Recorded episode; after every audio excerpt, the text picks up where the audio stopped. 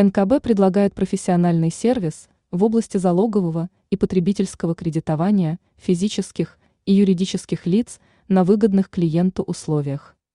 В подкасте наши эксперты расскажут, какая недвижимость подходит под залог банкам, а какая нет. Какая недвижимость подходит в качестве залога?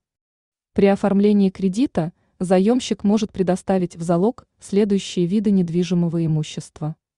Земельный участок. Жилую недвижимость. Разрешается указывать в качестве залога ликвидные квартиры, комнаты, дома или их части, принадлежащие заемщику.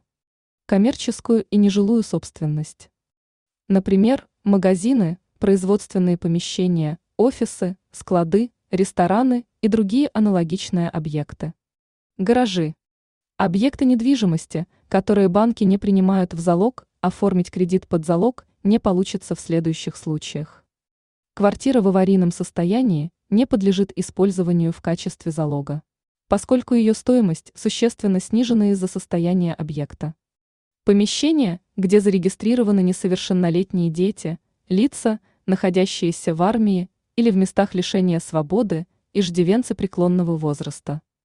НКБ работает со сложными случаями и предлагает кредит под залог имущества, в ходе приватизации которого не были учтены права детей или других лиц.